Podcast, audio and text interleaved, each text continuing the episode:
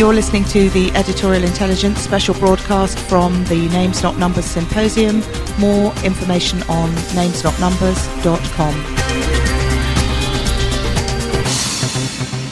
Good morning, everyone. Um, thank you very much for getting up at this ungodly hour to come and listen to us. Most impressive. Full marks. Let me just uh, explain to you uh, what's going to happen. Each of um, our speakers will uh, just talk very briefly for about three to five minutes on the subject of whether the internet has ended privacy, and then uh, we will throw open the discussion uh, to the room, and we'll carry on. I think till about eight thirty. Um, as I said, the subject of this talk this morning is Has the Internet uh, ended privacy? As we know, there's uh, a huge amount of information out there uh, about us uh, what we like to eat, what we like to wear, every journey we ever took on our Oyster card, every time we've ever taken our car in central London, every website we've ever visited. Um, my husband, uh, Misha Glenny, who's writing a book about cybercrime at the moment, is constantly telling me um, that I should never write anything in an email uh, that I wouldn't want published in a newspaper. And my God, is that true these days? um, uh, pretty terrifying thought. Uh, all those things that uh, our kids write about uh, us on Facebook. I know that this has happened. I've, I've been, actually been told by the uh, uh, mother of a fr- friend of my child, I, you know, I, I, I, hear you and Misha had a big argument the other day. It was reported on Facebook. Great. um, so, uh, all sorts of uh, information. Let me introduce um, uh, my guests. Uh, Derek Wyatt, uh, MP, uh, who is probably uh, one of our most web savvy members uh, of Parliament. He founded the Oxford Internet Institution in 2002. He was the first politician, he tells me, in the world to have an app. Uh, Andy uh, Hobsbawm, who uh, has been involved um, in running websites and the internet uh, for 16 years. He's written on these matters for both uh, the FT uh, and The Economist, and he runs an online financial community. Um, Martin Bright, um, who is uh, a very seasoned uh, blogger. He wrote a blog for the New Statesman when he was political editor uh, there, and uh, now writes uh, a blog for the Spectator. So he tells me that uh, he's been uh, abused from all sides of the political spectrum. and uh, Bruno Giussani, um, who is the European uh, director of uh, the TED conference.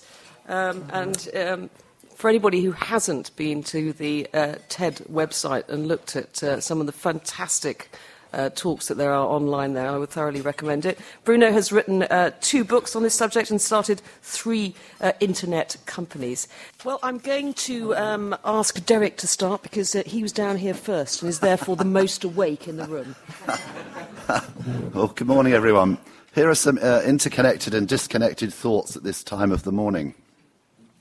The concept of a nation state, the idea of a nation state, is quite new. It goes back to 1604 with Cardinal Richelieu and Henry IV. Hold that idea of the idea of a nation state because I'm going to come back and forwards with that.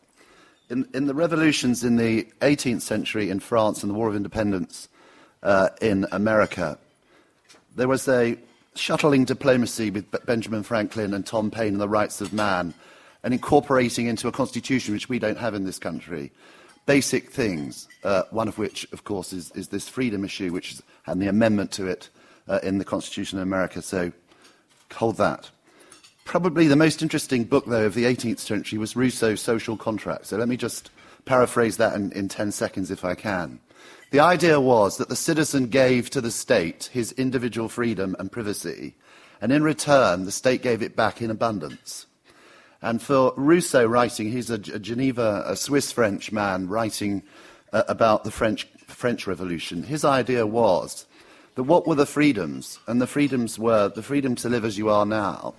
So you needed a police force and you needed good law, and a freedom not to be invaded, so you needed a navy or an army. So is that social contract still the same today? And does it, does it apply online? So ho- hold that. Jump now to 1945. 1945, there were no nation states in the Middle East. There were hardly any nation states below the sub Sahara. So the idea of a nation state is relatively new. Now, in 1949, uh, China was not recognized by America. Formosa was. Balmy. Hold that. In 1945, though, we created the following institutions United Nations, World Trade Organization, the IMF, and the World Bank. They were the victors. They were the spoils of World War II. They weren't for the world. We still have them today. Hold that. Netscape in 1995 changed the internet. In the first internet bubble, which finished 10 years ago, somebody called Charles Leadbeater wrote, he thought, but what the internet could do was actually end the nation state and create nations, in, create virtual nation states. People said at the time, what on earth is he talking about? But actually, the more I get away from that, the more I think he was right. And that was before Google, Facebook, Twitter, Bebo, and so on. So is, is the concept of the nation state changing? And if it is, where do we put privacy into it? Now, just look at some of, one or two issues of privacy. In behavioral advertising, you don't know this, but you have given your intellectual property away to Google and Facebook and Netscape and God knows what, because you've ticked the little box that says, Do you agree to this? And because there's 59 pages attached to that and you haven't read it, you just say confirm or accept. And you've given your rights away. Now, I don't think that's what you should have done. Now, we've all done it, but how on earth do we bring it back? Now, I think it's up to politicians to start to think about having an opt in or an opt out. The moment, you know, we can't opt in. We, we, we should opt in. Uh, at the moment, we have to opt out. And that is a raging, in the Senate, it's a raging debate. It isn't, unfortunately, a raging debate in the United Kingdom. So, um, as you saw on, I think one of the comments on the television was, should we start to negotiate ourselves? And I think that's where we're beginning. So, are we going back to fundamental human rights? Are we going back to the rights of man? Are we going back to the social contract? I kind of think we are. And then, secondly, something's happening quite profound, which you probably heard of but don't understand, called cloud computing. Very soon, the G Cloud, which is the government cloud, may be held, may be held in South Korea, it might be held in Thailand, it might be held anywhere. Well, you don't know that. Your rights are going to be held on the national health or on the works and pensions somewhere else because it's cheaper to have them somewhere else. No one's asked you for this, but this is going to go on. This is a sort of £50 billion programme over the next 10 years to go for thin computing. We've had no public debate about this. So your, your documents that you hold may not be held in this country. So under what legislature will they be held under if something goes wrong? And what if Al Qaeda then says, actually, all we really need to do is just take the cloud computing servers down? Then we're all buggered. So, what rights have you given away to your state to allow them to do this without even a vote in the House or a public debate? So, hold that. Back to 1945. The four world organizations are sclerotic. How on earth could they possibly be right and fit for the 21st century? So where do I, where do I as a citizen go to get my privacy back? Where do I argue for my IP? Where do I have this debate with cloud computing? It's no good having it in my parliament, this is a global thing. So where are we going to take the issue? And I'm, I'm struggling. In the G20, if you follow any of the G20, they never talk about IT ever. There's never once been a major, oh, there's once, once in 20 years, there's been one debate on IT. Then we had the conversation yesterday where um, Lord Patten said it's the G2. Well, the G2 have completely polarized ideas on, the, on IT. And the one thing with the Google problem that you had in January was Google didn't actually tell anybody they were going to do what they've done. And now it's quite hard for America to do anything about that. So you would have thought Google, the best, the most sophisticated, apparently, has done an own goal of the most amazing. I can't understand how it's, how it's happened, but they've done it. But they hold, our, they hold all our data without your permission. Well, actually, that's not true. You've ticked the box. So, where are we going to have this debate on privacy in the world? How are we going to have it? And I'm beginning to feel that the human rights law should apply online as well as offline. And I think that's where we've got to put our energy over the next five years. Thank you. A lot of, of food for thought and a lot of thoughts to hold there, so I hope you're all holding them. Andy. Um, I was agreeing with quite a lot of the things that were said in the video. Um, over a decade ago, uh, there's a chap called uh, Scott McNealy who founded a company called Sun Microsystems, which is now uh, becoming part of IBM, uh, famously said something that was quite controversial at the time. And he said, uh, You have zero privacy anyway, get over it. And I think it's a fair point, really, because whichever way you look at it, modern communications and, and civilization makes it impossible, really, for people to lead private lives. It's really another nasty byproduct of our process of economic and technological development. Unless today, unless you choose to live off grid, so to speak, your privacy has essentially been abolished because every transaction that you have with the outside world goes through information networks, which means that it's no longer secure, as was said in, in the video. It's, it's technically, it can be accessed. And access to confidential databases is so widespread that there's no point in saying this shouldn't happen. It's, it's happening. So the, the question is, how should it happening? And I think the best we can hope for is to make the people who are trading in that data, personal data, uh, accountable for its fair use. I don't think anyone planned it this way, apart from a few governments, I guess. Um, but it's, it's, it's a fact of life. And I think uh, in privacy terms, you know, the, the genie's out of the bottle and uh, its medical records are being auctioned on eBay. The situation is unlikely to get any better because the problem is that uh, there's a couple of reasons for this. It, it, makes sense for governments and businesses to keep this, this rather complex issue fluid and flexible, so it suits them to do that. Um, and only really a few hardcore politicos and, uh, and geeks actually understand the extent of the issue and, and understand about the full implications of privacy and data. It's a lot easier to mobilize public opinion to uh, save the whale than it is to protect your personalization data, partly also because it affects people individually rather than en masse. And I think privacy is something that um, people really only miss when it's not there. It's not something that people notice unless there's some event that, that suddenly compromises it. We've got another issue today, which is, um, you know, you talked about at the beginning, which is the sort of Facebook generation. So there's a, there's a new generation of people for whom the idea of, of uh, privacy in, in the traditional sense is no longer true. It's disappearing as a social norm, this desire for privacy. And people are broadcasting pretty much every detail about their private lives voluntarily, which raises very diff- different questions about privacy because if, you, if you're voluntarily abolishing privacy, then obviously a lot of the normal uh, situations about what happens if that's compromised uh, is very difficult to apply because it's, it's given willingly uh, and, and far more willingly than a, than a sort of a tick box, if you like, that people might not understand the implications of. I think that beyond that, um, this new generation are willing to trade, they're willing to broker their privacy in return for personalization. So people are actually uh, starting to ask, why can't people do more with all the information that I share freely? Why can't you give me more relevant services and, and valuable uh, social information and more intelligent personalization? Because I'm telling you all this stuff on the internet all the time, and I'd rather it was used for good effect.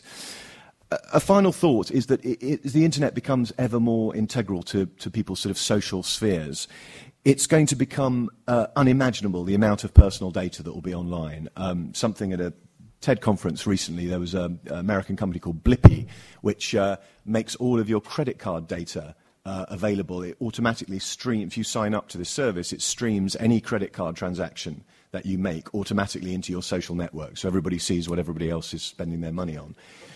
Which, you know, I think sounds quite horrendous, probably to everybody in this room, certainly does to me. On the other hand, there's clearly a new generation to whom this is actually valuable social data. I think there was about a million dollars a, week or something being transacted through their systems. So what, what the difference is between what becomes valuable social data for one group and what's a, a you know, complete transgression of privacy for another is, I think, actually a question of uh, social norms.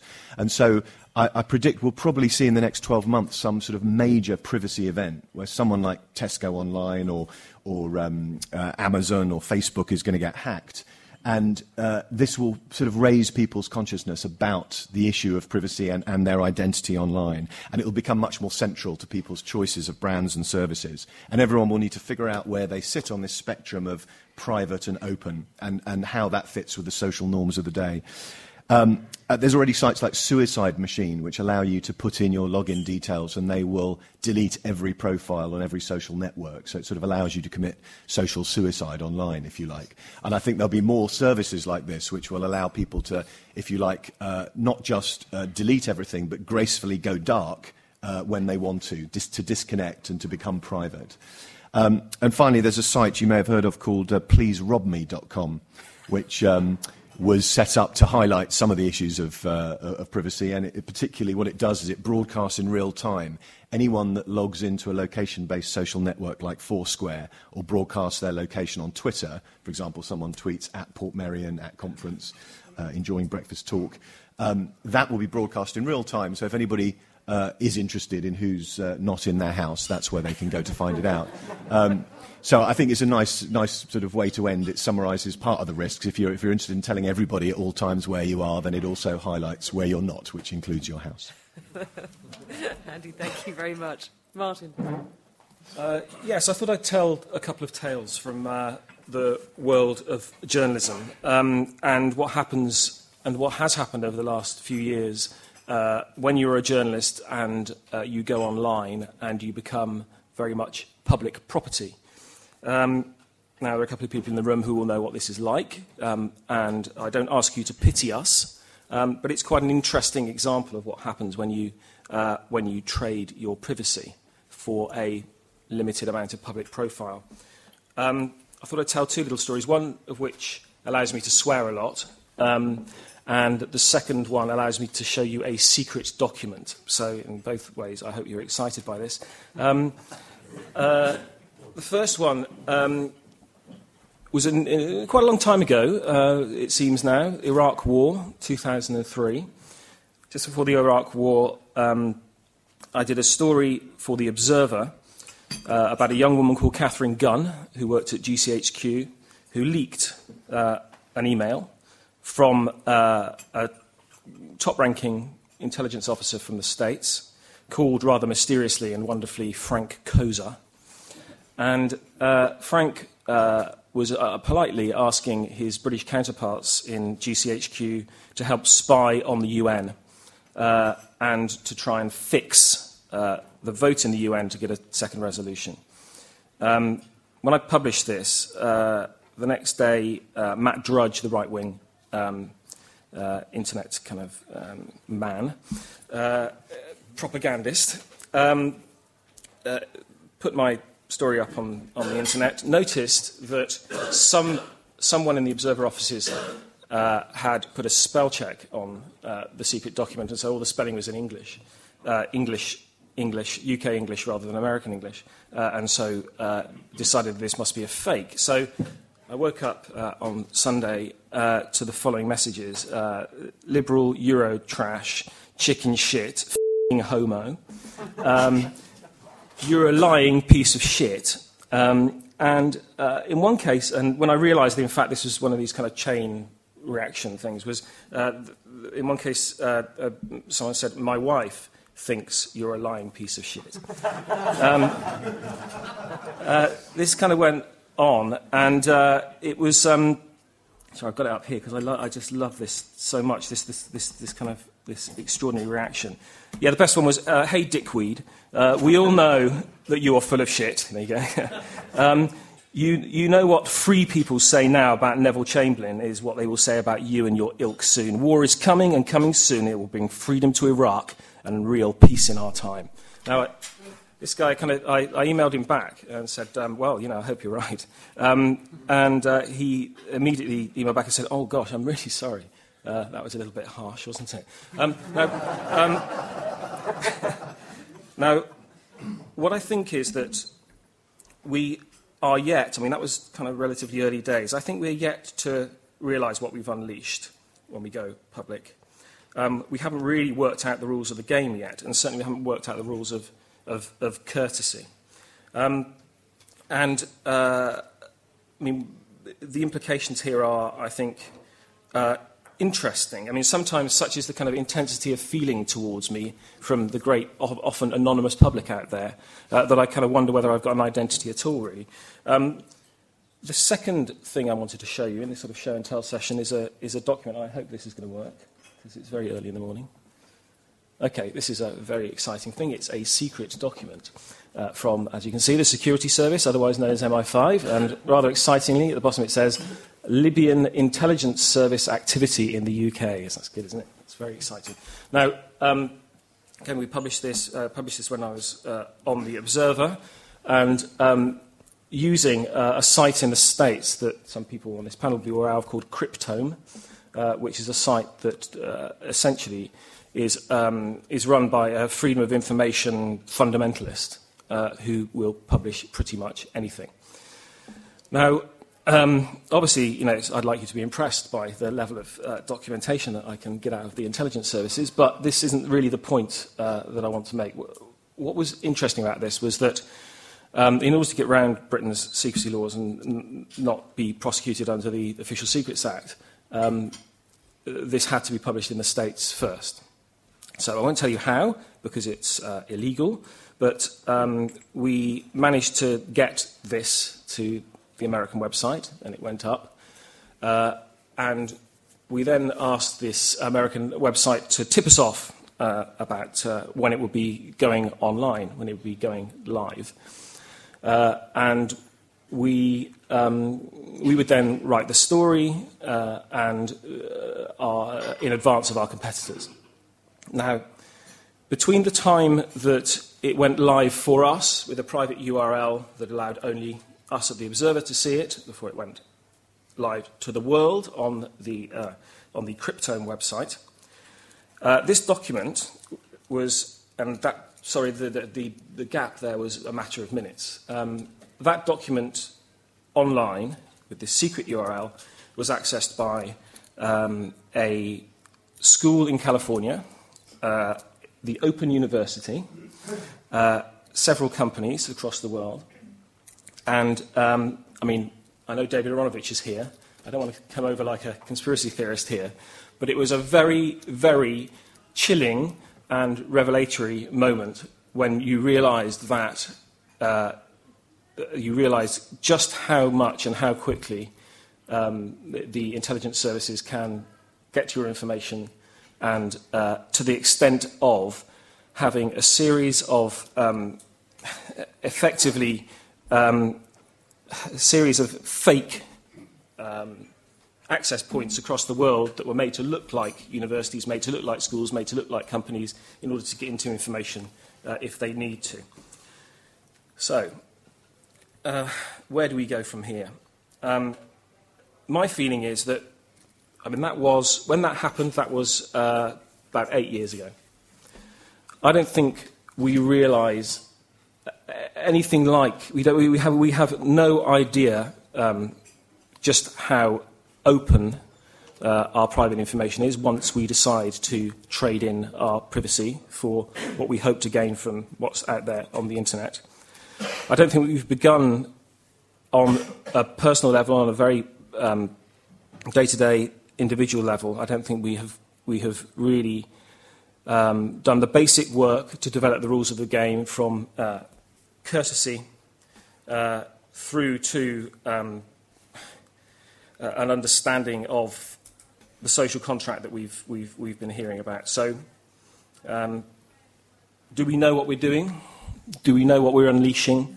Uh, I don't think so. Martin, thank you. Bruno. Thanks. Good morning. Uh, well, many of the things I wanted to, to mention have been said or touched upon, but let me just make four points.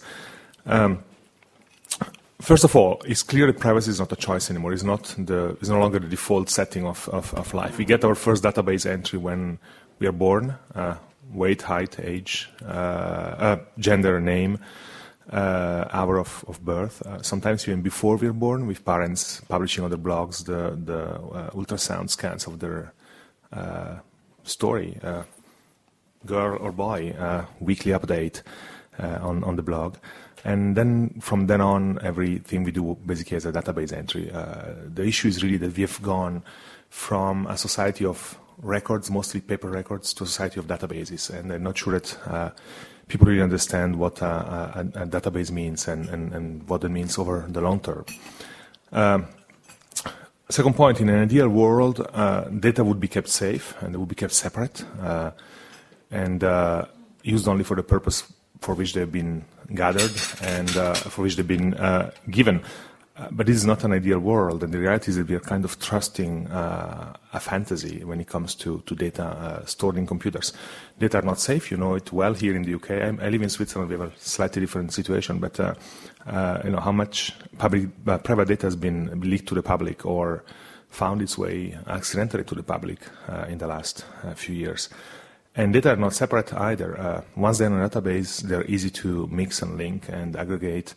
Uh, and, uh, and mesh. And uh, that generates a different level of, of problem. Um, the third thing is they don't go away. Uh, you can delete a file from your computer, you can delete your website, you can completely delete your blog. There are still uh, copies uh, of it in many different places, and those elements remain. And there are also data that apparently go away because they're not used. Companies and governments and organizations are storing vast amounts of data they, they don't know how to use right now. Uh, in the hope that down the road they will find a way to, to use them and exploit, uh, exploit them. And even those that are given willingly, uh, Andy pointed out several examples uh, before, uh, once they're out there, they no longer relate really to me. Uh, and my situation may change over time, and uh, there is no way to recall those data. Right now, uh, I am one of the hub, uh, hubs of the, of the TED community just because of the job I have, but maybe my next job, uh, I will want a more private kind of situation, and uh, I can't just recall whatever has been you know, written about me or posted about me or posted by me uh, in, in my current incarnation. And this is worrisome, particularly because of the development of search technology. Right now, you cannot go online, call up a site, and ask the question, give me the most embarrassing thing about this person. But in 10 years, you will be able to do so. And there will be 25 years of stored online data uh, behind that system uh, that uh, can be searched through artificial intelligence and, uh, and things uh, like that.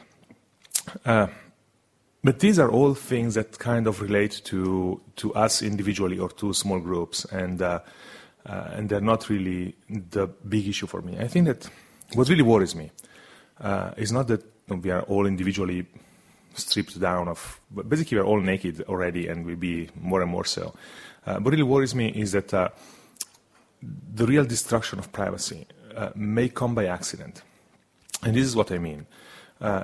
Right now, we are storing huge amounts of data in databases all around the world. And when we talk about databases, we don't need to just to think about you know, long listings of figures.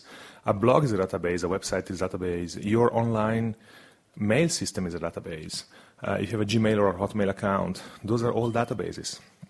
Uh, and uh,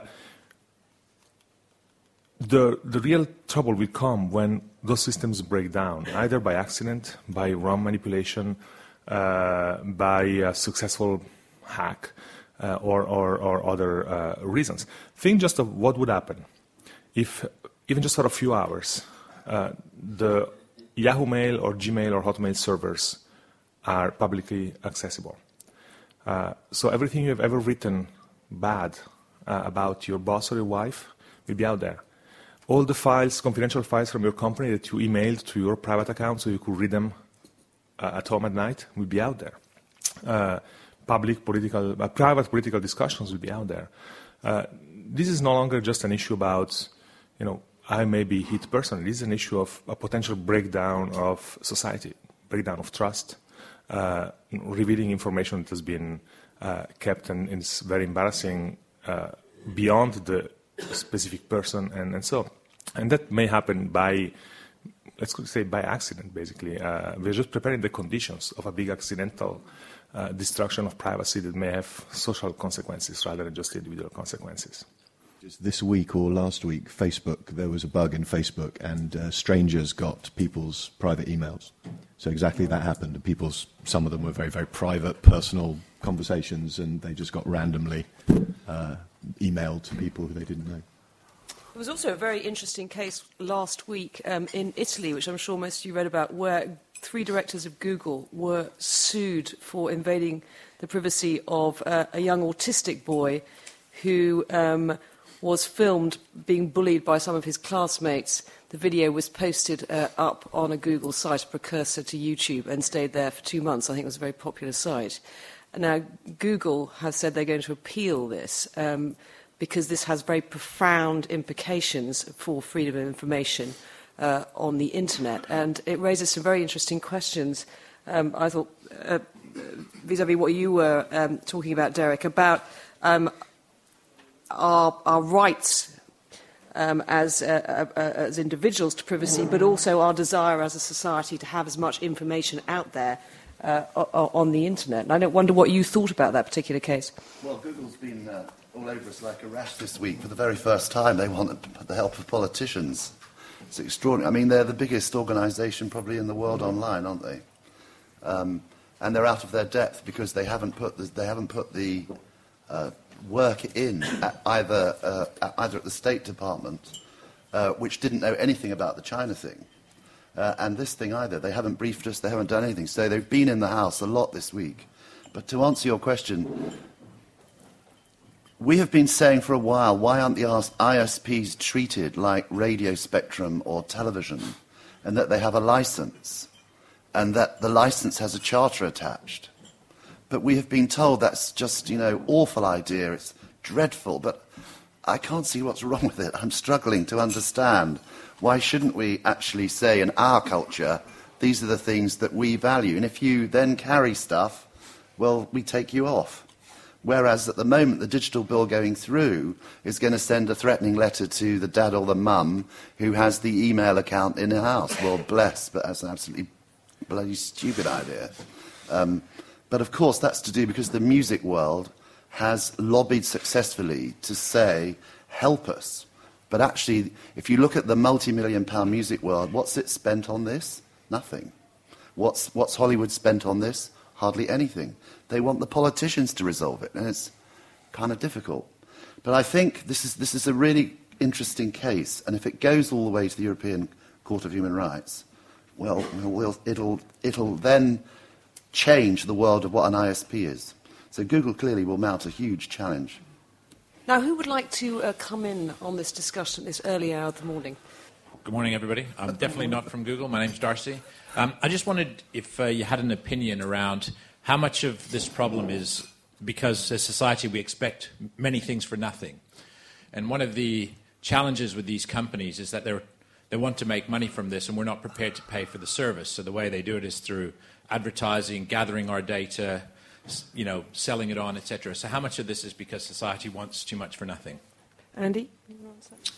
Oh, yeah, I don't, I'm not sure that that's particularly connected. I mean, uh, there's obviously a relationship there to the extent that if you, if you have a trade with, I think it's a fair argument to say if, if the economics of businesses depend on them uh, selling marketing data in some shape or form, then they're going to be incentivized to collect more marketing data, which may involve more private information being traded. But I think that sort of happens anyway, I think, regardless of whether people charge or don't charge. I think, yes, it might turn the dial up a bit, but I think the issues we've been talking about are, are sort of independent of that. They're actually uh, partly cultural, but, but primarily they're sort of technological, and they're, they're part of the as I said earlier, the way that our economy and our society has developed, and there are all sorts of byproducts of that. And one is simply that data about everything exists and is therefore accessible. And I think what we're now seeing is these sort of social shifts on top of that. Where I mean, it's interesting. If you, know, me- medicine is one very fascinating area because medicine is an area where there's enormous amounts of data which is going to pour out of these new devices that will monitor and track everything we do in real time to give us sort of personal health reports and, and, and, lead to a lot of preventative medicine by, by tracking what you're doing and curing you before you develop symptoms. And I think a lot of people will be quite happy for personal medical information to be shared if they get a benefit from it. If you can get a sort of your genetic marker matched with someone else that might help you solve a medical issue, uh, so I think privacy depends on context as well. And so as the social norms shift, um, the, the issue shifts along with it. Derek? I, am uh, struggling to remember who wrote The Long Tail. Was it Chris Anderson? Thank you. Well, he's just written another book called Free It. I don't know whether you'd read it, actually, because it does, it does put a new paradigm down as to how we're going to make money on the net for free. It's a challenging, challenging book, so I think you've touched a real nerve. Yeah, I mean, I, th- I think one of the problems is that um, the, the internet has allowed us them, us and them, you know, the man and us, um, to do stuff without thinking about it, to do stuff and then kind of see what happens. Um, without realizing or what, without actually even thinking about what the implications might be. So you kind of think, uh, wouldn't it be great if we could just like publish lots of uh, lots of videos of people and then they kind of come and look at it and oh yeah, great, and that, that kind of takes off. And then you think, oh my goodness, what happens if you know we put up a a, a video of a happy slapping of an autistic boy. We might get sued. Oh dear, well, we better think about that in the courts. Similarly, with newspapers, um, wouldn't it be great if you could just have this massive archive of everybody's, of everybody's work and it'd be there and everybody could look at it and it'd be fantastic and it'd be a new age of publishing and then, oh, oh actually, we've just destroyed our industry. Um, that's a shame.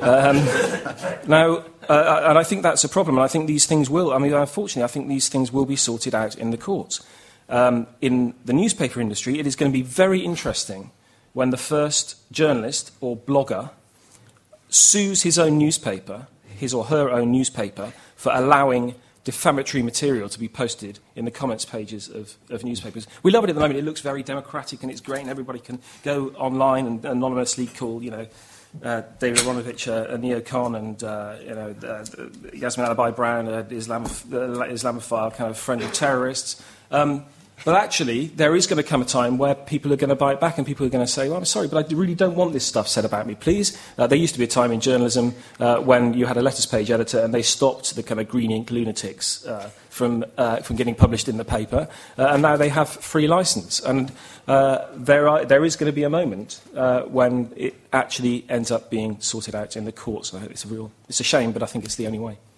No, I think um, Martin's quite right about the. Um abuse, really, kind of culture of abuse that we're now supposed to live with. But I was really interested in if the world is as open as all of you have expressed, then how come there are all these pockets? Because you see, we, it's not easy to assume that we're all for absolute privacy.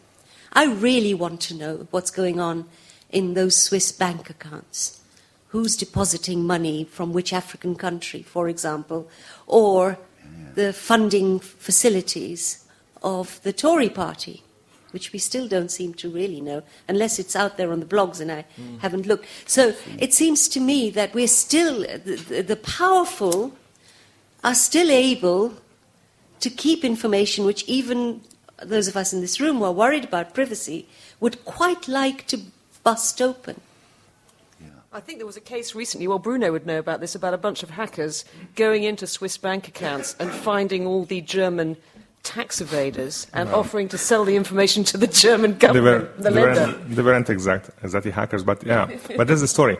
Um, now, you're right. There is a lot of information we would like to have and we still don't have. Uh, mostly because this is a, a, phenomenon that's really at the beginning, uh, and mostly because uh, some of the systems are really uh, still well protected. Uh, the, the case of banks is interesting because banks here, as well as in Switzerland where I live, and, and other countries, are constantly under attack, and they lose data every single day. You just don't hear about it. They don't, you don't hear about it because they don't announce it. Uh, it's not in their interest to let people know that they're losing customers' data. Uh, you hear it only when things happen like a disgruntled employee makes a copy of a file and then goes to the German fiscal authority and says, well, here is a CD with you know, the names of German people hiding money in Switzerland. You want to buy it? And the Germans actually do because it's not illegal to buy this kind of, of data in, in Germany. Uh, it's a bit different in France where another case has happened. Uh, and so, so these data are kind of circulating anyway, and uh, assuming that they are uh, completely protected is, is uh, no longer really the case. Uh, they don't make it to the front pages of newspapers except in specific cases for, for now.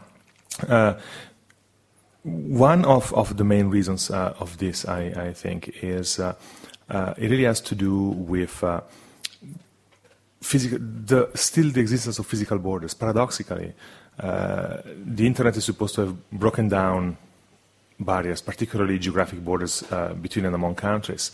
Uh, but then when you cross a border, you enter into a different legal system. And that's what keeps some of those data still uh, protected. And that's why some data are stolen in Switzerland and released in Germany and not in Switzerland because the legal system is, is different. Uh, but we are moving sl- slowly beyond this kind of, of barriers and, and breaking them down over and over. Uh, so my guess is you will, you will soon know. Soon is years, is not days, but you will soon know this kind of things, and there will be no way to keep them private anymore. Derek. Well, I think philosophically, I'm with you, Yasmin, but in cloud computing, how will you get access legally if the data's not held in your own country, which it won't be? Yeah. So, God knows where we are then. Who are you going to sue? And how you protect them legally, right? Right now, Well, we just, you know- right, right now, anything you, you post on Facebook is stored in a server in the US, which means that it's accessible by the US government under the Patriot Act, although you live in the UK, right? Paco Underhill, who has been crucified numerous times on this issue on the pages of television and uh, print over the past 15 years.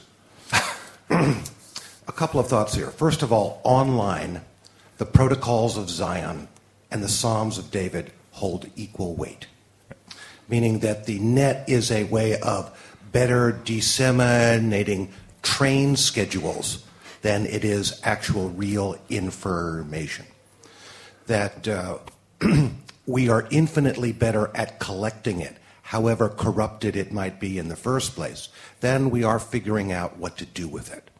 And that ultimately one of our protections to it, personally, may be posting enough false data, as it may be, so that the corruption is there and inculcated on the net to start out with, so that as people search for intelligence, that they start to realize that maybe it may not be true after all. Can I, can, I, can I make a comment? Paco, you're totally right about this. And actually, one of the interesting things that's happening now is that there is this kind of underground culture of uh, screwing up with data.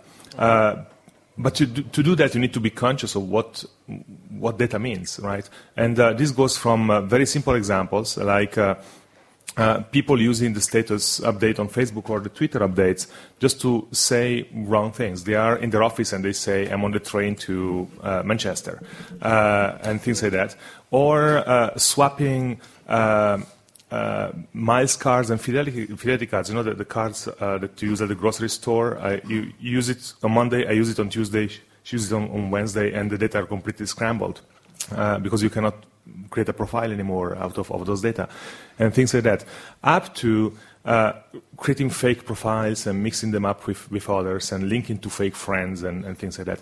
This takes time and takes energy and it takes you know, a, a, kind of clear consciousness of what you're doing clear understanding of how the system works. But there is a, a, a growing culture of, of, uh, of uh, basically trying to screw up with data.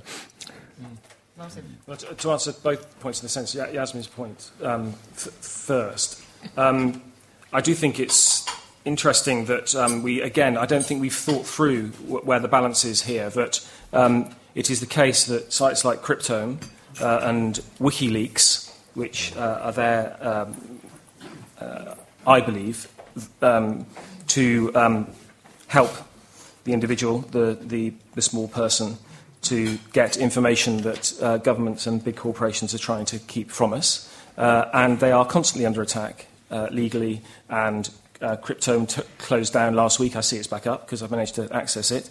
Um, WikiLeaks uh, closed down several weeks before that. Uh, these sites are constantly under attack. And of course, there's a uh, there's a move that we haven't talked about at all recently, which is the uh, idea that's being floated in Iceland of attempting to rescue uh, Iceland's uh, uh, pride uh, after the collapse and also possibly even its economy by creating a kind of Switzerland of information in Iceland where people uh, that are running sites like Cryptome can find a haven. There will be consequences there, of course, because, of course, the thing about these freedom of information sites is because they are so fundamentalist, um, almost anything can be posted on these things.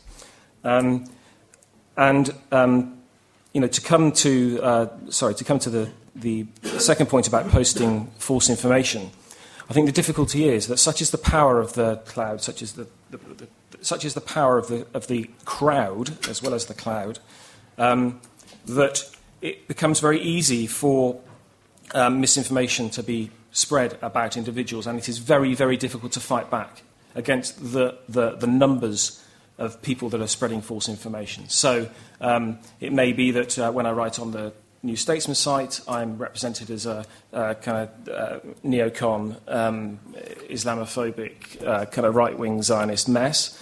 Uh, when I write on the Spectator, um, when I write on The Spectator, I'm a kind of hopeless uh, socialist utopian. Um, these two kind of myths about me, neither of which are true, uh, get traction, are spread around the internet by, by uh, people that are opposed to my particular view, and they stick. They stick. And so uh, you see, for instance, I mean, in, in my case, I often see the phrase um, Martin Bright, the self confessed Islamophobe, da da da. And this, this, this does the rounds around the internet. And how you fight back against that kind of misrepresentation uh, by simply spreading further misinformation about yourself, I don't quite see how that would work. I just wanted, it was something you said earlier, Martin. I just wanted to sort of point, pose a bit of a counterpoint. I think, I think there's a quite an interesting question about whether or not one thinks you should consider uh, very carefully what you do before you do it or after. And I, I just worry that I, I, don't think there would be enough progress in, that. I know it's a very loaded word, if every time you thought about trying to do something new, you, you, you thought about it very carefully before to decide whether it was a good idea. Mm.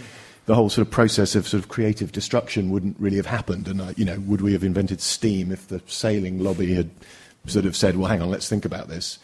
Um, and, I, and I think, you know, the fact that industries might become obsolete isn't really you know, necessarily, it, there isn't necessarily a God given right for industries to exist in their current form with their current economic structures. It just may be that's the way they evolved historically, and there'll be a different one in the future. And I just worry that I think if, it, you know, the vested interests are so powerful to protect the, the status quo or the the, the, you know, uh, somebody said once the milk of disruptive innovation doesn't flow from cash cows, that you won't actually get innovation if unless you really invent things and then sit back and figure out well what's working and what isn't even though that may have some painful consequences. Yeah i mean it was an observation rather than um, uh, suggesting there should be a sanction or that we should somehow kind of um, uh, dis, uh, disinvent the internet.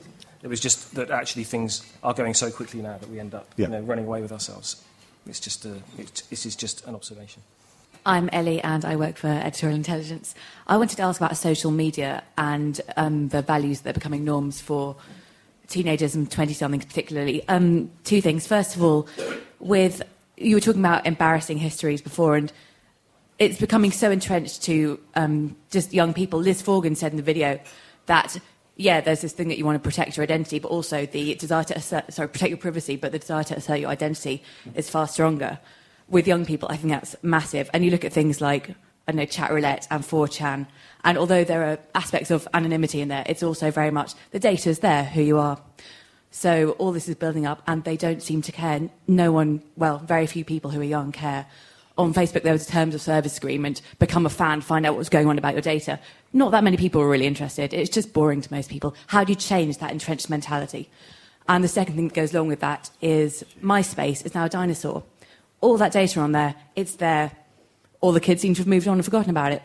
What's going to happen? How do you make people realise that they need to be a little more cautious, yet not stop the excitement? Well, you can't stop the excitement.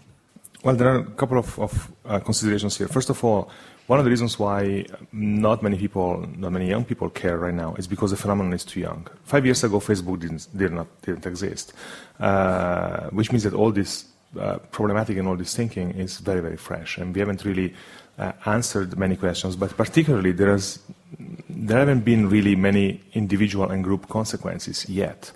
Uh, those who started using Facebook three years ago uh, and they were 15, in three years' time they will actually start getting into real jobs, and in five years' time they will start getting into their second job and maybe a promotion, and uh, then things get tricky.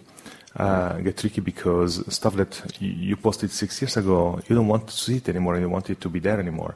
And that's part of the story. Uh, the biggest part is uh, there is this idea that uh, if you cannot control the conversation, you should add to it and you should make it better. Uh, so if somebody is posting stuff that you don't want to be found uh, with a Google search, you need to post your own stuff so it comes out first in, in, the reply. The paradox in this is that in order to fight information, you need to provide even more information and to do it in a very active way uh, so that you know your blog and your site will come up number one and number two and the rest will be on page three of Google and nobody will find it anymore. Uh, but the reality is uh, we do publish a lot, but other people publish a lot about us as well. So we control our profile and we don't control what others do uh, uh, about us. Uh, Facebook is interesting because uh, uh, you know you may choose not to publish any picture about uh, of you except one, and then suddenly they start popping up here and there because others take pictures and tag them with your name and, and post them in, on their profiles. And of course, you can untag them so they're not easily easy to find, but they're still there, uh, and they will remain there, and they're somewhere in a database. Uh, the MySpace case is interesting. You're right; it's a dinosaur and it's going to die, uh, and. Um, and all the information is around, and all the information will be bought by someone. Someone at a certain point will just buy MySpace and integrate that into another set of databases, linking data that were originally separated, so enhancing the profile of people and so on. Uh, what will happen in the short term? No idea. What will happen in the long term probably is that some of that information will resurface at a certain point and be embarrassing for many people. I think the, the consequences point is, is important. I was told by somebody at uh, Columbia University that they now check uh, applicants' Facebook profiles. And uh, we know when I told uh, my uh, you know kids who uh, my stepchildren who are applying to university at the moment about this, they you know they went pale. and it made them think for the first time about the consequences. I actually don't think that they only check profiles. I think they copy profiles. For example, big companies that are big employers in a region, they actually actively copy profiles from students in the local schools and colleges uh, because they know that the students may delete some of the pictures when they go for a job interview, but they still have copies, right? So the question I asked was, whose IP is it? Yours or theirs? And what did you do to give it to them? And did you know you'd given it to them? That's the issue. Mm, no. I think another issue is just also that, that people's identity and status is, is now bound up with the culture of sharing because in order to get status online in social networks, you have to share information. That's your currency. You, you, you bring information to the party, if you like, and that's what you trade with. It's your social currency. So, in a sense, the, the system itself encourages people to constantly share more and more information and find things that, that have social value. And I think, as Bruno says, it, you know, it does create this sort of escalating arms race of personal information if you want to start looking at what shows up in search rankings and so on. Okay, we've only got a few minutes left, so I'll take a final contribution from the floor. So, so, so what I'm hearing is that there is the potential, um, certainly in some situations, for some form of um, global digital anarchy. It, it, could manifest itself in all sorts of different ways. So, really, coming back to what you were saying, Derek, earlier on, uh, what sort of institutional response is there going to be to put some sort of control back into this? And it, it has to be on a global basis. You know, going through the European courts, well, that's all very interesting, but um, that may be a complete not a waste of time. So, you talk about the global institutions that have been in place for other purposes in the past um, of which World Bank, IFC, etc., UN exist. But you know, how could you possibly get any sort of coordinated um, effort to try and control the potential for anarchy, uh, all sorts of anarchies in this space, in the current environment where global governments can't seem to be able to uh, agree on just about anything? Derek, before you answer that, just going to take one more contribution from the back of the room. Neil Stewart from uh, Policy Review. On Monday and Tuesday of this week, I was organising the two-day serious and organised crime agencies uh, conference, who was looking at exactly this kind of issue. Um, I'm slightly more optimistic. I don't fall for this thing that because companies like Google and others are global, therefore the nation state can't get them. Uh, the nation state will get them as soon as they set foot in Germany or Iceland or somewhere else. I'm more optimistic. I think what the problem we've got is that, uh, and Derek's gallop through the ages uh, showed that it's taken us 400 years to reach the kind of settlement and social norms that we got to by about 2000. We're now having to reinvent it. We're having to discover what are the new forms of harm and loss Somebody could leave this room having stolen some bits of Martin's data, but you wouldn't be quite sure what to do about it. But if you steal the spoons, the law is absolutely clear, and you know that if you're caught, you'll be humiliated and your reputation will be destroyed. And eventually, there will be the traumas like the autistic boy that will teach society where the boundaries are, and the law enforcement agencies will discover how to catch people. Now, what the cops were saying, which was really interesting, is that you need to remember that they've never been able to catch more than 4 or 5% of the people who were doing wrong and cheating in society anyway. What some of them were saying is that because of data, they now mo- know more than ever before who's actually nicking things and doing things to you, but they're still trying to figure out how to prosecute them. So life as a crook and a cheater has also become much harder. So I'm a bit more optimistic. It's just that we're going through this period when we don't know what the norms of behaviour are and what the borderlines are, and we haven't had enough of the symbolic cases. Um, but it is the case that you know, we all have to live somewhere in the world. Unless you want to live in an island, never go to the United States, never go to Germany. And one last bit the big companies think they're masters of the universe, but they all live by margins. And if the Germans have the power to turn off your German market, then you're going to pay attention to German law. And it's that leverage that the lawmakers and others are beginning to figure out how to use. So I'm a bit more optimistic. I'm not so pessimistic, but I do hate the way that Generation X behave with their own data. okay, um, uh, brief responses from uh, Derek first, uh, Bruno, and then uh, Andy and Martin. Well, the first thing is that America will not sign international treaties. So you have the, the richest power in the world not prepared to be a global citizen. Well, I don't know how you resolve that. That is just impossible. Every meeting we go to, before we even get down to the nitty gritty of any paragraphs or anything, they say, We're not signing this, whatever we agree. And that's their opening statement. So until America internationalizes itself, now, while it doesn't do that, China will do it. So I just agreed last, yesterday with Lord Patten. I think China's going at a gallop on this. And I think they'll create their own environment and ask you to become a partner with them, and you're either in or out, and it'll happen, and it'll happen very fast. And the West is just not aware of this. And, and therefore, they'll make their own rules on the net as they are now. Uh, and we are not with them.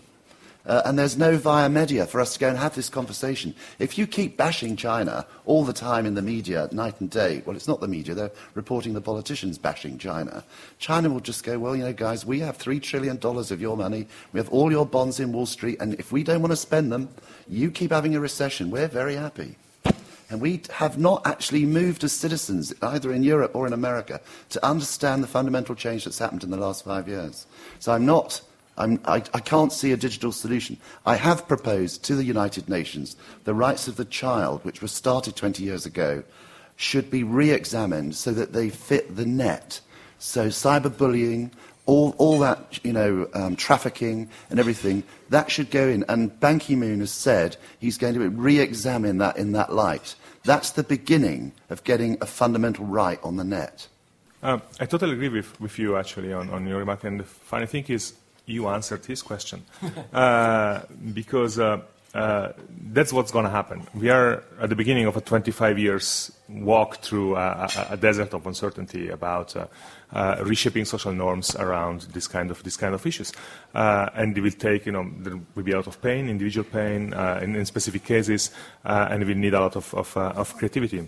and in the meantime, the only real response is uh, not one from the state or from companies, but is one of individual prudence and, uh, and, and, be careful about what you do with your, with your data, uh, waiting until we get some sort of, of, of new social contract in place for, uh, uh, for this. So that's kind of the, the, the two sides of, of, of the, the, equation.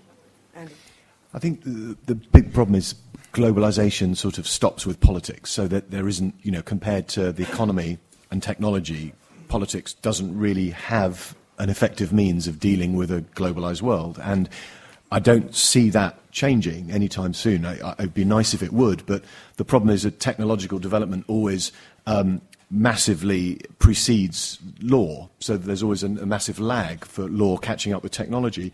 And technology, the pace of, of change is just accelerating.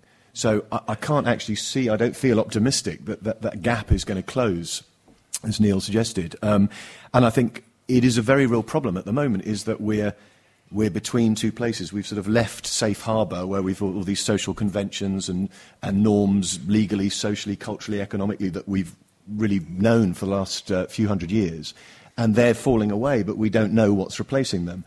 And there's a possible question about whether or not we will know what's replacing them to the same, with the same certainties that our old systems used to be built. So maybe the future is just going to be a, a much more ambiguous sense of you know constant uncertainty in which case we need new kinds of systems that are far more fluid and dynamic and, and, and policy needs to change fundamentally in the way that it's uh, it, it's built and shaped because the world isn't really going to slow down or, or get any more fixed Martin just briefly, I, I, I do hope that, that Neil is right, and I do hope that uh, the same that we approach with the same inventiveness the solutions to the problems that have come from our inventiveness. Um, I, but I think that uh, the concern is that the same legislation that might close down uh, paedophile websites uh, might also be used to close down uh, freedom of information websites like this. I think there is a, there's a balance to be drawn there.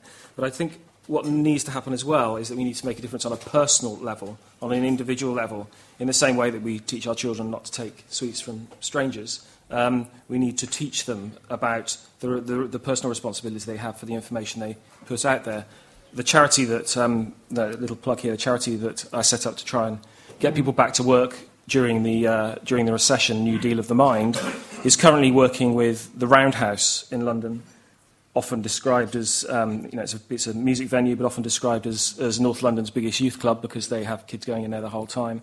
We're going to be working with them on uh, a project to teach young people who are already very um, uh, able in this area and are using uh, the internet all the time to do their own projects, to treat what they're putting out there as their own personal archive to look at it in a more responsible manner and to recognize that what, what they are creating is their own brand, a version of themselves that is likely to be there forever, and to, to, to show a little bit more respect for themselves in the way that they use it. So I think there are kind of individual, uh, personal, localized interventions that can be made.